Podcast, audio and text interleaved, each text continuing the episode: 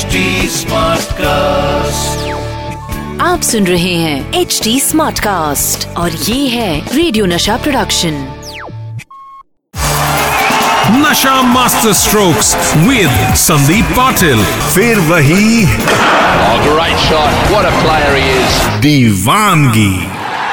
तारीख है 6 मार्च और साल है उन्नीस सौ छियानवे। आपको याद होगा 1996 का वर्ल्ड कप जो श्रीलंका ने जीता था। So it's Sri Lanka against Kenya, Group A, back into the World Cup.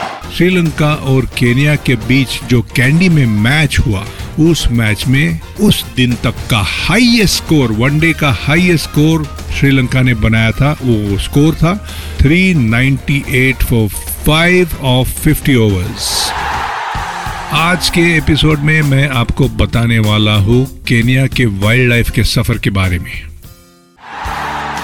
जो भी वाइल्ड लाइफ के दीवाने हैं मैं समझता हूँ वो केनिया को अच्छी तरह से जानते होंगे और खास करके केनिया का world famous game reserve Masai Mara और साथ साथ अन्य 20 से 22 ऐसे पार्क्स हैं जहाँ पे अ, सारे ये वाइल्ड एनिमल्स आपको देखने के लिए मिलते हैं।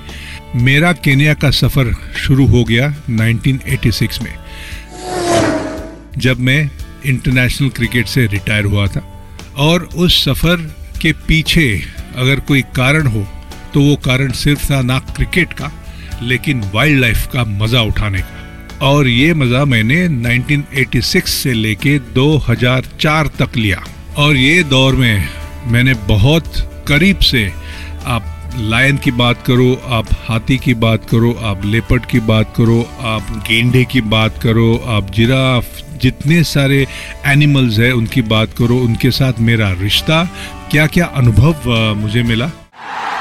दोस्तों बीइंग विद बिग कैट्स क्या होता है? दोस्तों, अगर मैं आपसे जानना चाहता हूँ तो आप कहेंगे कि आपने बॉर्न फ्री लेके लिविंग फ्री तक बहुत सारे वाइल्ड लाइफ के ऊपर जो बनी गई फिल्म्स है, वो देखी होगी। लेकिन फ़िल्म देखना एक तरफ़ और उसका अनुभव रियल में लेना, ये दूसरी बात होती है। और जो अनुभव मैंने केनिया के उस दरमियान, उस दौर में लिया है, वो बहुत ही प्यारा रहा है मेरे लिए।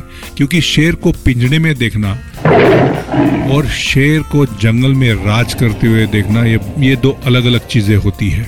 और एक शेर नहीं, बल्कि तीस तीस शेर के बीच में अगर आपकी गाड़ी खड़ी हो, उस गाड़ी में मेरे माता पिता हो, मेरी पत्नी हो और मेरा नन्ना सा तीन महीने का चिराग हो, आपको शायद यकीन नहीं होगा, लेकिन मसाई मारा के सरोवा टेंटेड कैंप में मैं मेरे पूरी फैमिली को लेके गया था। और चिराग जो मेरा बड़ा बेटा है वो सिर्फ़ तीन महीने का था। और मेरे माता पिता और मेरी पत्नी दीपा काफ़ी नर्वस थी क्योंकि इतने नन्हे से बच्चे को मसाई मारा के जंगल में ले जाना कितना ठीक है ये आ, उनको पसंद नहीं आया था।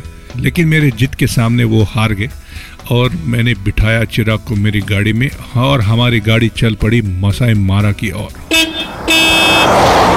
जब हमने मसाई मारा में एंटर किया तो एक नहीं दो नहीं तीन नहीं दस नहीं बल्कि तीस तीस शेरों का जो झुंड रास्ते के ऊपर बैठा हुआ था। और हमारी अकेली गाड़ी उस गाड़ी को केनिया के लैंग्वेज में अगर आ, कहना है तो कोम्बी कहते हैं। अगर आप मैटाडोर को याद आ, करें जो हमारी भारत में चलने वाली मैटाडोर उस किस्म की ये गाड़ी होती है लेकिन बहुत ही खास बनाई हुई ये गाड़ी होती है, जिसका टॉप खुलता है तो आप खड़े रह के आनंद उठा सकते हैं। आप देख सकते हैं करीब से इन जानवरों को। और जब हमारी गाड़ी रुकी तो पहले तो ये सारा झुंड बैठा हुआ था, लेकिन जब हमारे ड्राइवर ने इंजन ऑफ़ किया तो एक एक करके हमारे गाड़ी की तरफ़ आने लगे। शायद वो जानना चाहते थे कि ये बम्बई का शेर क्यों आया है हमारे इलाके में। पहले तो ये सारा झुंड बैठा हुआ था, लेकिन जब हमारे ड्राइवर ने इंजन ऑफ़ किया तो एक एक करके हमारे गाड़ी की तरफ़ आने लगे। पाँच मिनट हो गए, दस मिनट हो गए, और एक एक करके जैसे वो नज़दीक आ गए, एक तो ऊपर भी चढ़ गया।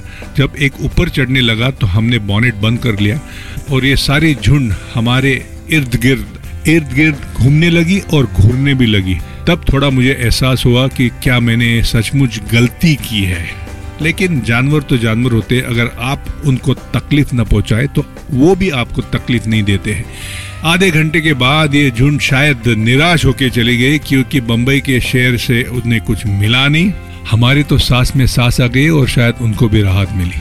ऐसे बहुत सारे क्लोज एनकाउंटर्स ना सिर्फ़ शेर और चिता के साथ मेरे हुए, लेकिन राइनो हो जिराफ हो, हाथी की झुंड हो या बफेलो की झुंड हो, उनके साथ भी हुए ये जो अनुभव आपको वाइल्ड लाइफ का होता है या आप पसंद करते हो, ये पिंजरे में बेचारे बंद हुए जानवरों को देखते नहीं मिलता। जो आनंद, जो असली आनंद आपको मिलता है, वो आनंद सिर्फ़ मिलता है जब आप जंगल में जाते हो या किसी पार्क में जाते हो और आमना सामना आपका होता है जानवरों के साथ।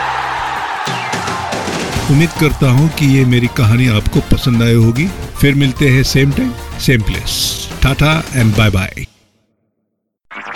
आप सुन रहे हैं एच डी स्मार्ट कास्ट और ये था radio Nasha production H smart cast